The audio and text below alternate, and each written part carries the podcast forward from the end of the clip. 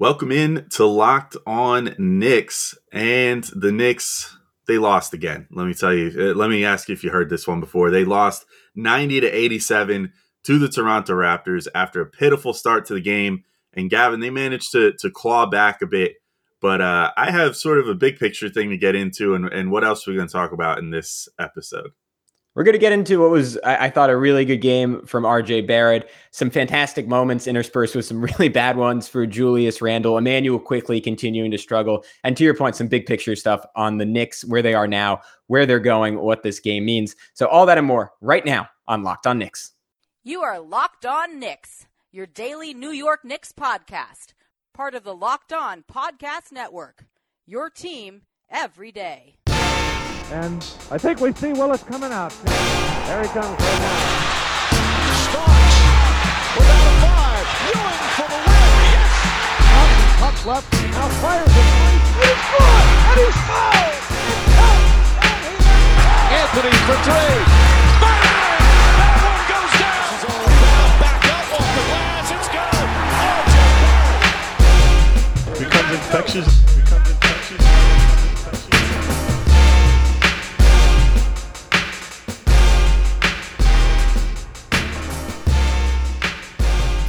Right, welcome in to Locked On Knicks. This episode is brought to you by Truebill. Truebill is the new app that saves you money by helping you identify and stop paying for the subscriptions you don't want or need, and can even negotiate better deals on those you want to keep. I'm Alex Wolf. I'm editor in chief of Knicks site, The Strickland, which you can find at thestrick.land. And he is Gavin Shaw, your favorite play by play broadcaster's favorite play by play broadcaster. And we are going to talk about the Raptors beating the Knicks 90 to 87. I can't wait. It, you know what, Gavin? Let's get this out of the way real quick. Let's each pay the Raptors a compliment so that we don't get troll bombed in our comments on YouTube again. So yeah. I will say the Raptors play really hard, and I like this team a lot, and they have a bright future because Scottie Barnes is really good. And I, I was impressed with how they played in this game. What about you, Gavin? What do you think about the Toronto Raptors? And I think Fred VanVleet is handsome and not enough people talk about it. All right. There it is. So, Raptors fans, you know, eat your heart out. Um, now we're going to talk about the team that we're paid to talk about. Uh, anyway, uh, so I wanted to lead off Gavin actually with a with sort of a big picture observation that I had from this game. I think this was the first game that Thibs really fully, truly, unequivocally embraced going small for once. And, you know, we saw extended Obi Toppin minutes for like the first time all season. He scored his first double double of his career 19 points, 10 rebounds, 6 of 14 shooting, 1 of 5 from 3. You maybe want that to be slightly better, but 6 of 6 from the free throw line. I mean, as usual, he was just the spark plug for the team. They made a huge run when he came in in the I think he came in towards the end of the first quarter, uh, early second quarter you know they make a big run. They they turn what was a a 10 or a, sorry a 20 point deficit in the first quarter into you know a tie game. Then they end up taking the lead at one point ultimately end up losing to the raptors in this game. And obviously nobody's offense was working that well when you have a 90 to 87 final score. But i thought the team functioned best with obi out there. I'm going to throw this right to you. My big picture thought here is that I think instead of this identity that the Knicks have established, or the Thibs desperately wants to establish again, of we're a team that always plays with a traditional big, a uh, rim protector. You know, if it's not Mitch, it's Noel. If it's not Noel, it's Taj.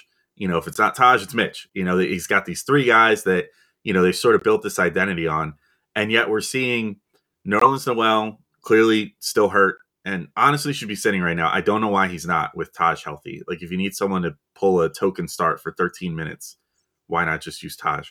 Um, Mitch clearly still is working through whatever with getting in shape or or that sort of thing. And you know, Taj is fine, but you know, ultimately is not a guy that you want to have to rely on at this stage because he's, you know, like 37 years old or whatever. Um, my general thought is that I think the time has finally come. This team always plays better no matter what personnel they're playing against. When Thibs decides to try going small, they always play better when it's Obi and Randle out there. I think we've kind of reached the point where I think they need to just start Obi at this point.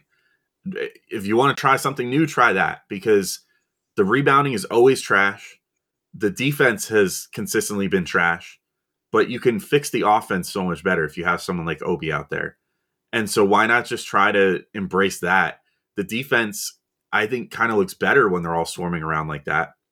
And then, you know, instead of going after a big, a big, you know, addition like a Myles Turner, go after someone smaller that's more around the margins. Make your Derrick Rose type move again, rather than trying to make a somewhat more splashy one where you're giving up potentially.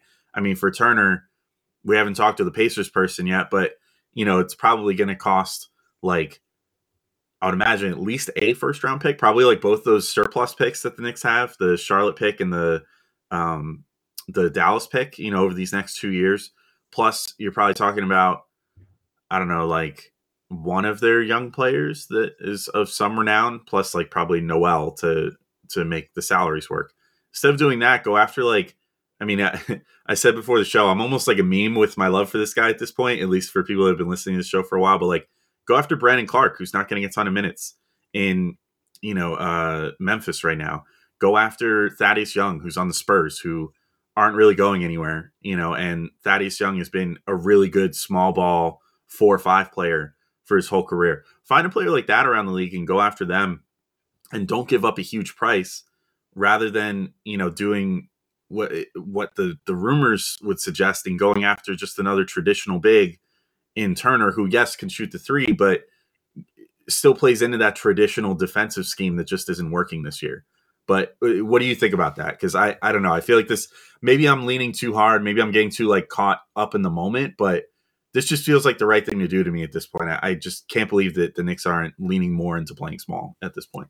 No, I think it's good timing because my my hot take. Uh, this was this was pregame yesterday. I was just sitting around thinking about this because I don't have anything better to do. I was like, I wonder if the Knicks just like unbenched Kemba Walker and just played him, uh, either Fournier or, or, probably Burks would be the better option at this point. Uh, RJ Randle and Obi together and said, you know what, we, we don't care about defense. We're just going to try and score 130 points per game. At least this next season would become fun, right? Like they might not be significantly better, but the current iteration of this product is pretty horrific. Like we all saw the Knicks go down 30 to 10 in this game. The, the comeback was was nice. They had good moments, but it's all like they're fighting through the muck right now. And the thing is, since they benched Kemba Walker, their defense has actually been worse. So that ha- has not been the, the cure all that we all thought it would be. And it's because, I mean, uh, some of the same people who've been like a culprit all year, like Julius Randle, Evan Fournier, co- like collectively just a lack of communication and consistently like like this is something like um I like a, a basketball breakdown video I was watching pointed out and then I was really looking for in this game like just over helping is just the like perennial ill of this team over and over again. You see like one guy slightly overhelp and then a second player slightly overhelps. And it creates this cascading effect where you have these little cracks forming over and over and over again until the dam breaks. And, and inevitably, like whether it's the Raptors or the Pacers or whoever the Knicks are playing, someone gets an open three ball. And to your point on Myles Turner, I, I look at it like both ways. Like I think he's an obvious upgrade defensively over over this version of Mitch and uh, a hundred times over uh, on Nerlens, um, who who has just been awful.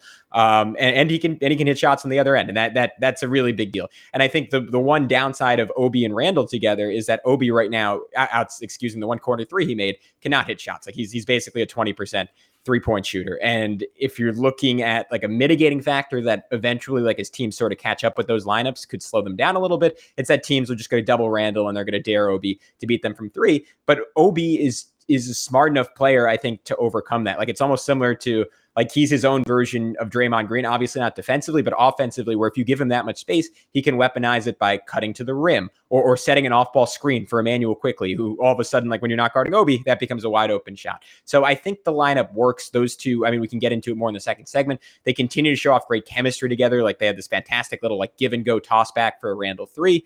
I, I just think the the argument for it is that it has worked so far coming into this game. They're plus nine per 100 possessions with Obi and Randle on the court together, and that it's just a lot more fun than what the Knicks are currently doing. So I'm not inherently opposed to Myles Turner because I think he is a better iteration of what they've had. But if you want to argue that things are fundamentally broken and that a rim protecting center won't fix the fact that the rest of the guys just cannot guard, um, I would agree with that. So I, I think I think I'm ultimately with you.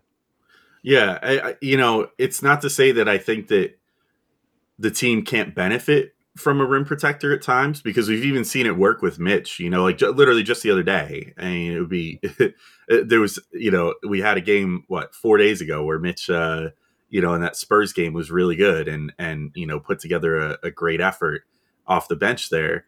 And you know, so it's not to say that the Knicks never benefit from having that sort of player, but Well, Alex, it's the shots that don't get taken, right? And that, that's kind Yeah. of what's hard to measure. It's like not even the shots that Mitch blocks. It's like what shots will never get attempted because he's in the game, and that, that's kind of hard to know.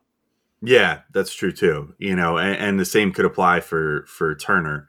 Um, I don't think it does too much to help the perimeter defense problems that the Knicks are having because I don't think the Turner can really do that. And the Knicks, I just don't think have been doing a good enough job funneling things in. You know, like they like they did last year, and I think that has to do. I mean, I you know I, we keep saying like it, I really I, I truly struggle to give any credit to Elfrid Payton for this, and I don't mean to keep like crapping on him, but his perimeter defense was horrendous last year. Yeah. But like Reggie Bullock did do a really good job of executing the scheme perfectly, of funneling guys in and making sure that you know even if he was kind of giving them a lane a little bit, he was at least controlling it enough to to let them kind of get funneled right to Noel or to Mitch or whoever happened to be there. Um, and I think that was kind of the key to the Knicks defense last year. I mean, maybe that's another guy you look at as a as a potential buy low, easy to get kind of guy. Uh, you know, talk to the Mavs and see if they'd be willing to send you Reggie Bullock back because he's been struggling for them this Heck, year. Let, let, us get Frank too, just for the fun of it. Yeah, right. Just get Frank as the throw into. No, I don't want to doom Frank to having to sit on the bench again. And never get He'd be playtime. so mad. yeah, he'd be like, ah, Sacre Blue, I just escaped. Um, but I don't know. Um, you know what? Let's take our first break real quick, though, then we can continue this discussion. I just want to let everybody know that today's episode is brought to you by Truebill. Do you know why free trials renew without your consent? It's a business scam out to get you. Don't let greedy corporations pocket your money. Download Truebill to take control of your subscriptions. Truebill is the new app that helps you identify and stop paying for subscriptions you don't need, want, or simply forgot about. On average, people save up to $720 a year with Truebill. Because companies make subscriptions hard to cancel, Truebill makes it incredibly simple. Just link your accounts and Truebill will cancel your unwanted subscriptions in one tap. And your Truebill concierge is there when you need them to cancel unwanted subscriptions so you don't have to. I mean, look, I've used I've used Truebill and let, dropped it. I won't name them. I won't name and shame, but you know, I had a couple of those uh, video subscription services that I was using that you know, there's only so many you can watch. There's only so many things you can watch and it's maybe a little more beneficial sometimes to just sign up for it for a month, you know, to watch what you got to watch and then just cancel it and go on with your life. Uh, and Truebill's helped me sort through those things in my life for sure. And it's not just me. Truebill has over 2 million users and helped save them over $100 million total. Don't fall for subscription scams anymore. Start canceling today at truebill.com slash locked on NBA. Go right now, truebill.com slash locked on NBA. It could save you thousands a year. Truebill.com slash locked on NBA. All right, and that's it for the commercial break. Did just want to thank you guys, as always, for making us your first listen every day. We are available on every platform that you can get podcasts on, so you can find us that way, or check us out on YouTube and uh, help fight the Raptors fans today once they sniff out this video, because it's that's the one fan base we had a a heck of a time with our first uh, Raptors video that we put out on YouTube. So, you know, help us fight the good fight here. Uh, or I'm sure Raptors fans are going to come in and be like, no, we're here and we're super annoying, eh? And we're not even we're not even that nice, eh? You know, you really thought the Raptors fans were going to be nice to you, but you're wrong, eh? Maybe it's just different in Toronto. I don't know. Yeah. Anyway, Both of them uh. Canada slander over. Gavin, where do you want to take this discussion? Oh wow. I don't know. I was I was too mesmerized by your rant to even even think about the game. Um, but yeah, we can. Uh, I mean, we can we can go to the end of the game, right? Because it was it was a big comeback for the Knicks. I mentioned uh, they were the Raptors had it, it was pretty ugly. It was about a 19 to 2 run in the first quarter. And it, wa- it was exactly a 19 to 2 run. And it took just about four minutes. The Knicks were were playing. It, it just felt like you, you you had transported the team like like the second the Pacers game had ended, every Knicks player was put in stasis, and then they were just like let out to start the beginning of the first quarter, and it was as if like nothing had changed, and they didn't get any rest or anything.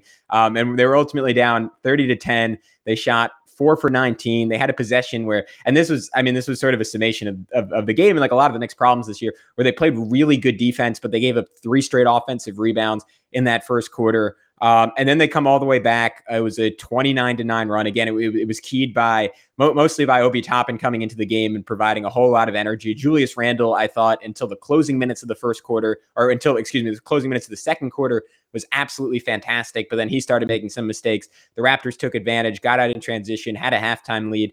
Knicks play a, a pretty mixed second half sort of stay in it, stay in it, keep fighting. Big plays by RJ, a couple nice passes from Burks, big shot from Rose, go up 87 to 86. And then, of course, that that faithful uh, possession with about a minute 10 left in the game where the Knicks again play good defense, but I thought this was an issue all night where um, Thibs and and look like you can't really like blame the defense in this one, right? They only give up 90 points in this game, but they were they were switching a whole lot and, and sort of daring Toronto to win one on one. And on that final possession, the Knicks did a great job ensuring that that didn't happen. But when you have all those switches, all of a sudden you have Derrick Rose boxing out Pascal Siakam. The Raptors get multiple offensive rebounds. Ultimately ends up with Gary Trent. He nails the three. And, and then the Knicks uh, cannot win the game despite a couple of good opportunities. Final possession, RJ Barrett gets all the way to the rim. Probably had a chance to go up for a righty layup against Scottie Barnes. I didn't mind the kick out. That, that's not a shot given like what we've seen from RJ around the rim recently. I necessarily had a ton of confidence in him making.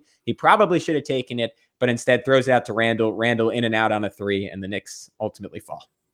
Yeah, I, I saw a lot of mixed reactions to that final that final attempt there, and I mean, I didn't I didn't hate that to be honest. I you know a lot right. of people were like, oh, RJ should have just gone up with it, and like that's a low percentage shot, particularly in that game where it just seemed like nothing you know, nothing that was difficult was going in. Like the Knicks, did, to their credit, did a pretty good job of contesting around the rim, and that led to a lot of Raptors misses there. You know, the Raptors are doing a good job contesting the Knicks around the rim. We've seen the struggles that RJ has had when he kind of drives into the trees, you know, and, and attempts to finish in traffic this year. Um, I think he got stuffed at least once in this game. It seems like he does pretty much every single game because um, he just doesn't. Eh, you know, it is how he. It's just how he plays. He doesn't play with a ton of verticality so, you know, I think at this point, um, we can we can pretty safely say that that was a good decision by RJ. You know, he did sort of have a step, but he also was driving into like two defenders, and you look back and saw Julius wide open for three. At that point, that would have been a game winner. You know, so that's great. And then I, I did kind of like that Thibs drew up that the the final final play for him. Although I didn't love the execution because I just didn't. It, just seemed weird. You know, you got it to RJ right next to the right next to the sideline, right near the inbound. So it was a quick pass, but he basically had to turn and shoot with half a second to go. I don't think he got it off clean, although it didn't matter because it didn't go in. But you know, it was it was a little weird on on execution down the stretch, and I think the main my main takeaway, you know, I thought RJ did play a good game in this, despite the shooting percentages not being great. I think he does get a little nervous playing at home uh, like his home, I should say, not you know home for the Knicks, but going back to Canada and playing in Toronto and everything. Um, I think that's you know over the first few years of his career, those games have proved to be a little little nerve wracking for him, and I don't blame him. I mean, you know, it's it's hard for any young player when you're going to like your hometown, playing in front of your family and friends and whatever. I'm sure he had plenty of people in attendance there for him.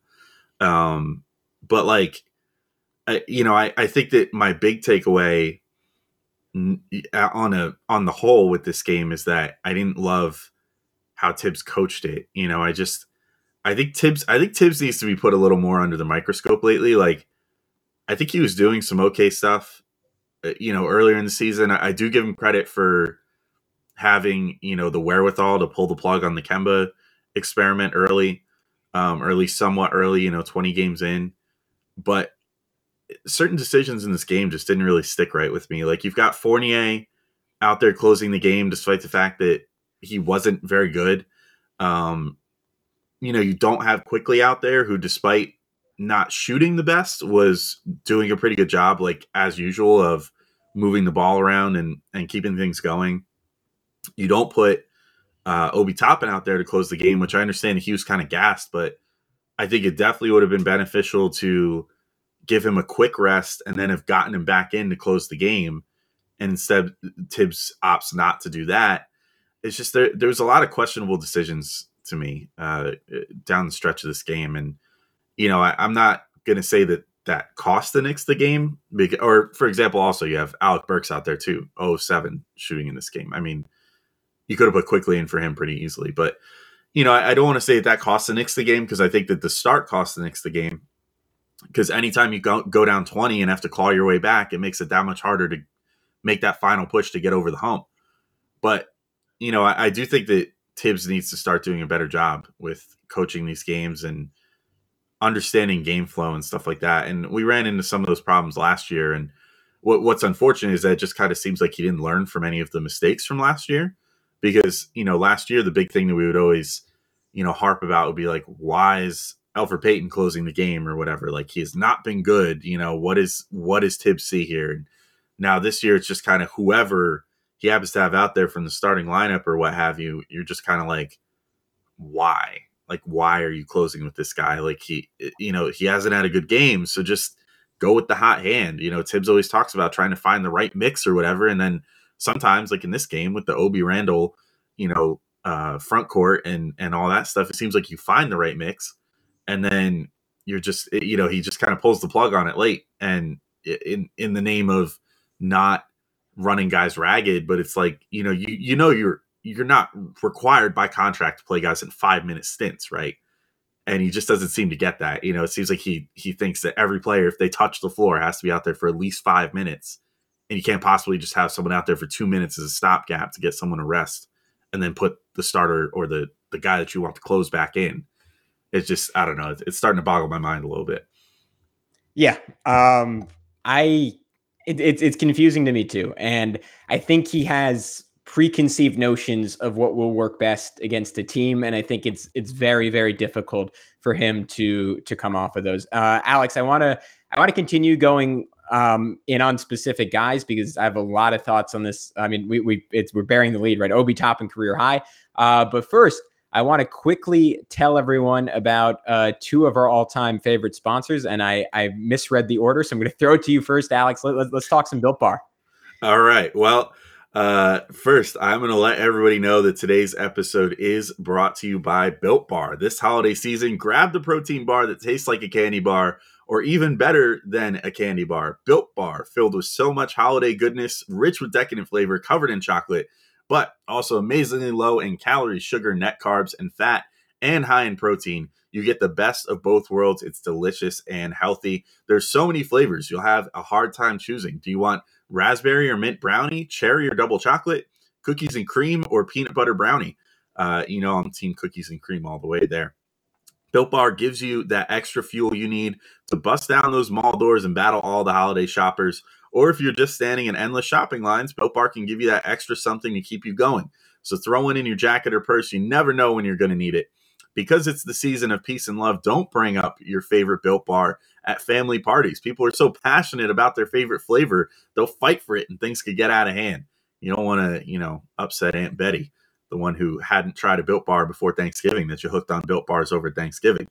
Are you friends with Santa? Well, tell Santa to throw a few Built Bars in those stockings with so many flavors, they'd make anyone's Christmas morning a happy one. Want to cozy up with something warm? Here's a holiday secret: dip your Built Bar into a piping hot cup of piping hot cup of cocoa. Let it melt a little and give your beverage a bit of that Built Bar flavor. Plus, you'll have a nice melty Built Bar to go with it. Be sure to have a couple of napkins on hand. So if you want to get some Built Bars for yourself, go to built.com and use promo code LOCKED15 and you'll get 15% off your order. Use promo code LOCKED15 for 15% off at built.com. And BetOnline has you covered all season, more props, odds, and lines than ever before as football season continues to march to the playoffs. BetOnline remains your number one spot for all the sports action this year. So head to our new updated desktop or mobile website to sign up today and receive your 50% welcome bonus on your first deposit. Just use our promo code Locked On to receive your bonus from basketball, football, NHL, boxing, and UFC right to your favorite Vegas casino games. Don't wait to take advantage of all the amazing offers available for the 2021 season. BetOnline is the fastest and easiest way to bet on all your favorite sports. BetOnline, where the game starts. So we are back on Locked On Knicks. We appreciate you making us your first listen today. And every day, please continue to do so. Please subscribe on YouTube because that is the number one thing you can do to help us out if you enjoy the podcast. Uh, Obi Toppin, um, he was the number one thing that made this game watchable for me. 24 minutes, 19 points, 10 boards, insane efficiency. Could have been even better when just one for five from three point range. But, this was this was sort of the Obi game that was promised, right? His, his activity um, basically saved the Knicks when when they came out of this game uh, me- medically dead. I would say uh, my my favorite play of the game from him might have been the very first one that he had, where he he just like the only word to describe him, and and it stands out so much because this might not be true for anyone else on the team right now is he's decisive, right? And and this is something he's developed since last season. And I think he came to the realization saying like, hey, if I'm not going to be a great shooter, if I'm not going to have a great handle, if I'm not going to have much of a mid-range game, the the advantage I have is that I think quicker and I am quicker than basically everyone else my size on the court. And and first play of the game catches the ball, um, immediate attack um, swooping layup around Scottie Barnes. And like Scottie Barnes is a, is a pretty great athlete in his own right. And Obi made him look like a middle schooler on this. Like where he just kind of went up and, and around him. And Barnes was like, what the hell? Uh, missed it, put back dunk instantaneously. Again, it's, it's that second jump ability from Obi Toppin. And then I, I, hinted at this play earlier, but the little give and go with Randle, I, I think you, you see these flashes every single game that they get more than three minutes together on the court. Like the two man game between those two is so good, and it, it confounds opposing bigs because both of them can can move like guards. Um, like Randle um, kicked it to Obi in the corner. Obi drives the closeout, just jump pass right back to Randle, corner three, and and I just I don't think there's much that opposing bigs can do about it. I would love to see like some Randle Obi like big to big pick and rolls potentially if they got more time together, and I think those could be pretty deadly given Obi's quickness and, and just the fact that like Randle, like we, we saw in this game, he, he's he's a deadly roller when it, when a center is out of the game and Obi's such a good passer. There's a lot of different like interesting wrinkles to those two that we have yet to be explored. Um, and then Obi just like like I talk, I'm talking about him on the ball, but just as an outlet, he's such a weapon. Um, like Randall had like a really nice move to draw a double team, and then Alec Burks, um, who I thought was was played a very smart game, even though he barely scored in this one. Um, cut off it to to give Randle an outlet. Defender has to step up. Burks extra pass to Obi. Obi flushes it, and, and that's another one of those plays where um, you, you just you just see what Obi Toppin brings to the table, right? Like in the dunker spot. And right now, Nerlens and Mitch, like rarely, like if they're wide open, of course they're going to be able to finish it. But a lot of times you see that they don't quite have the athleticism to to do so. Uh, final play I'll highlight. Um, Raptors are in a zone, and I think th- I'll give Thibs credit. I think this is something he drew up before the game, anticipating that the Raptors might try to go zone against the Knicks down the stretch. IQ has the ball. Uh, I think it was left wing. Randle drifts over, sets a back screen on Svi Mykhailiuk. IQ sky high alley oop. Obi runs it down and dunks it. So picture perfect Obi Toppin game. A whole lot of fun. Made this one watchable when otherwise it, it would have just been terrible. Yeah, and you know the big thing with Obi too is you know we talk about process all the time and the thing that I've noticed about Obi at this point is that the process is just always perfect. Like there's very few times on on this team where guys seem to get lost so often. This year, at least, you know, last year was obviously a lot better. I, I felt like guys consistently knew, at the very least, where they had to be last year. This year, it seems like so often guys are just kind of all over the place as far as knowing where they're supposed to be, and yet Obi always seems to know where he's supposed to be and is always making the right play. As you said, he's so cerebral. He's always making the right cut, you know, whatever. I mean, first thing when he comes into this game, and I mean, I'm sure the scouting report is out there on him at this point. You know, it's he's mostly a cutter right now. You know, he's not a dangerous three point shooter. Now, granted, he found himself in the corner quite a bit, and he did take some threes. He made one, had a really horrendous air ball on another one. Um, I, I was just rewatching his uh his uh, his shot attempts as you were talking there and like I'd almost forgotten just how bad that one air ball was where it literally it forced a shot clock violation because if he could have just grazed rim the Knicks could have had another 14 seconds. Um but you know that's still a work in progress for him but the the process is good which again is what what is the encouraging thing with him is that you're not you're not like oh he's forcing up a stupid three and airballing it. You know it's like oh, he put up a three, but it was a good look, you know. So he, yeah, he airballed it, but it was a good look, and you know, it, that's kind of just how everything goes with him. He's he came in this game, and you know, first few attempts, as you said, first one, driving to the hoop, you know, and goes up for a, a really cool scoop layup, misses it, immediately follows it with a dunk, you know, with a quick follow up. That's like elite athleticism stuff that only he can do, really. Maybe Mitch could have done it in the past, but not really anymore uh, at this at this particular juncture. But so he does that to open the game. Then quick alley oop in transition where he just kind of slips himself behind the defense and and catches a nice alley there. Then you know another play spacing the floor out to the corner, sees a quick opening, makes a really decisive quick cut to get inside and gets found by I think it was Burks on that play for a quick baseline dunk.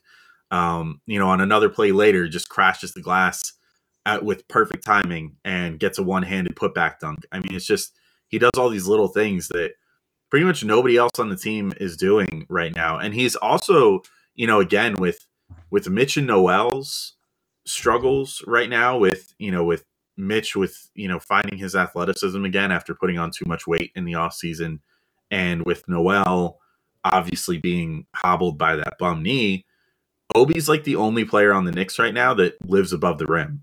And it shows because it seems like opposing teams game plan for a ground bound uh, basically team full of old men you know? Like even though the Knicks aren't particularly old they they a lot of them play older than they are. Like RJ Barrett and Immanuel Quickley don't have a lot of explosiveness you know? They play with more like guile and precision.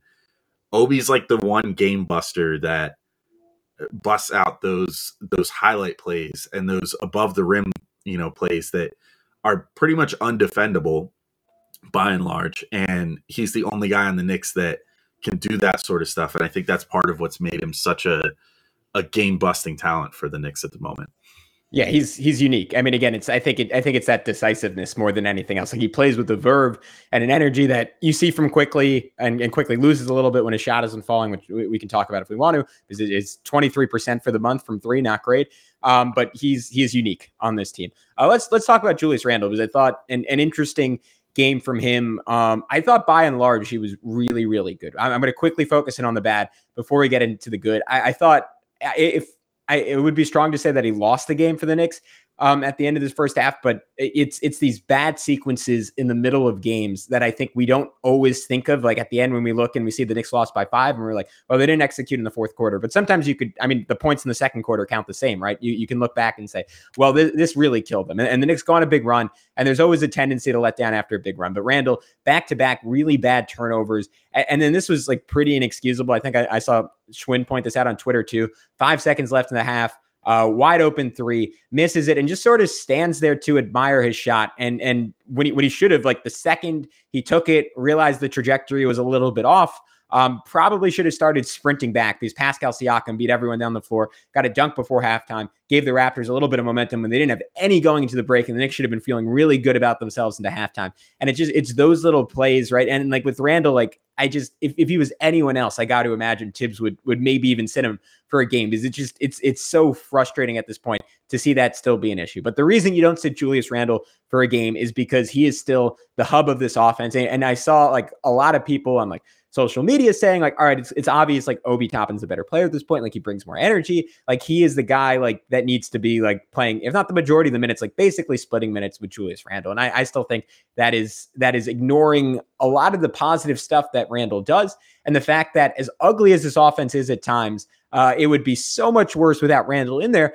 Because at this point, like, I mean, given that Fournier is like pretty much like useless in terms of like generating his own stuff and that RJ is very hit or miss, and like IQ's not himself right now. Like Randle has so much responsibility on his shoulders, and I think by and large he's doing a very good job of this. Like this was another game where, where he was drawing double team after double team. And, and was just was just making the right play time after time and and he got screwed over a bunch like he, he should have had 10 assists in this game but had that play in the first quarter where like he basically danced his way through the entire Raptors defense, slipped it to Nerlens Noel who's falling down. Noel misses the dunk, had a great like cross court pass to RJ in the second half. RJ missed this, missed a wide open three.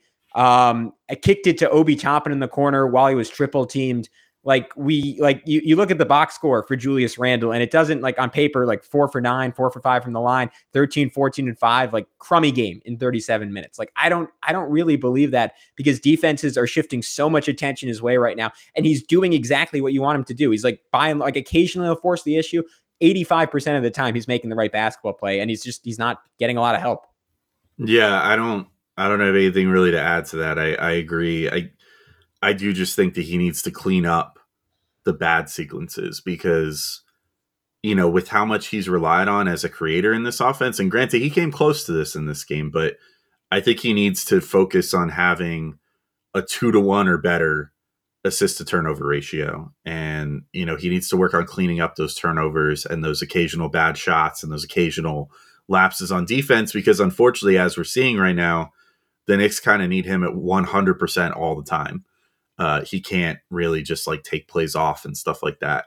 And he, he tends to, you know, if you're going to take plays off, just take one off sporadically. But it seems like it always comes in like a, a wave with him where he'll suddenly take off five sequences in a row. And then you go, Julius, what the hell are you doing? like you're you're giving up like a like a 9-0 run just by virtue of taking, you know, these like five plays off. Um, and those have been killers for the Knicks this year. Um, so I think if he cleans those up, he has by and large been playing a lot better even than some of the box scores indicate so far this year. Uh, thanks to, as you said, all that extra attention and the overall ineptitude of some of his teammates right now. Which, speaking of that, I'll just close with this is another sort of forward looking thing, but I feel like I don't even have to justify this that much. But I talked about inserting Obi into the starting lineup and maybe leading into being a small ball team overall and having the sort of traditional rim protector lineup be like your backup plan or maybe you know you start Mitch versus like an Embiid or something like that if you think that that's going to help you neutralize him better. But I think that at this point they pretty much got to I mean they have to sit Fournier at this point too. You know I, I just don't think that he's offering anything on both ends right now. He still looks so tentative on offense. And if he's not confidently pulling up and canning threes and driving into the lane and you know doing the things that he was doing early in the season to great effect he's pretty much a, a full negative out there because he's not can I, can I, throw this out there? He's reggie bullock sure. without the defense right now. Pr- pretty much yeah. Like so if you don't if you don't get the offensive contributions with him you're not getting anything whereas at least with bullock you used to get the defense um, and the, the creation just I feel like is not as good as advertised. Either that or he's just not comfortable and not confident enough because I feel like off the bounce he's been basically useless right now. He, he's not really doing anything off the bounce. Um, so you know, I just think I think my move, despite his struggles, and maybe this would help him break out of the struggles, would be to put Immanuel Quickley in the starting lineup. Like I just what's the worst that could happen? You know, he doesn't respond super well. Okay, cool. Just you know, take him out eventually. Then it's not like everything is permanent here, but I think you throw Quickley in the starting lineup for Fournier, let Fournier play against bench units.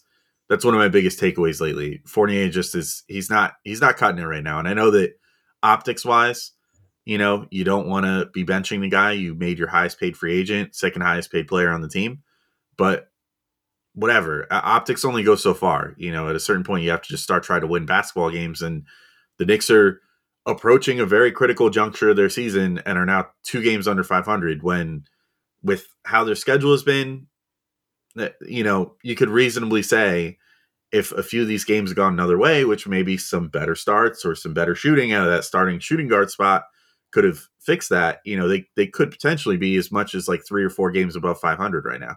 If a few bounces gone a different way and a few few first quarters have gone a different way and things like that. So that's my that's my last takeaway for this. Bench Fournier. It's you know just the experiment's over. You know, just throw him on the bench for now. Maybe he could return there. Nothing's permanent, but that's that's my final takeaway from this. I'll throw it to you to take us home. No, I'm, I'm with you. I mean, that's one of the scariest parts about this Knicks season so far. Going to last night's game, and, and last night's game probably made it even easier. They, the Knicks have played the fifth easiest schedule in the NBA so far. So that that makes things tough. And and I think it's it's a sunk cost fallacy, right? Like you you're saying like clearly this Fournier thing isn't working out. We have to keep hammering it home because we we spent too much money. You've already spent the money. There, there's no there's no unspending the money at this point unless you unless you find a way to trade him. And maybe the best way to find a way to trade him is, is to highlight him in a bench role to your point and, and allow him to operate in a way that he's operated like the last few years of his career in Orlando, where when he's in, he gets to be the focal point. And I think the other benefit of that is like we've seen to some extent, and I think to be clear, Alec Burks has played well I don't know if Alec Burks has played well as a point guard because he he just he's not he's not that's not his position. And he has a lot of issues with initiating. And we talk about like in some ways this is like a great unifying theory of all, all the Knicks issues right now. Like Julius having those sequences where things go wrong like I think it's like it's like mental fatigue. And that's like not a shot at Julius who's like a by and large like a brilliant basketball player in terms of his ability to read the floor and make good decisions. But you're asking him to do everything right now and that is it's like even i mean compared to last season i think he he's maybe even doing a little bit more in terms of distribution with, without with, with playing without a point guard. Um so iq could take some of that load off of him maybe make it a little bit easier for him to clean up his act. I think it would be easier for burks to to operate off the ball um, and defensively, you still get the benefit of having Burks in there. You get the benefit of having Quickley over someone like Kemba. So I'm with you. I think I think that is a fantastic suggestion, and it is one we will wrap this podcast up on. So thank you so much, everyone, as always, for tuning in. Again, if you haven't already, do us a big favor, throw us a subscription on YouTube. It makes a very big difference. Uh, shout out to all the Raptors fans who made it this far. If you listened to all 40 minutes, you, you've earned yourself a mean comment. But until next time, he's Alex. I'm Gavin. We'll be back soon. Peace out.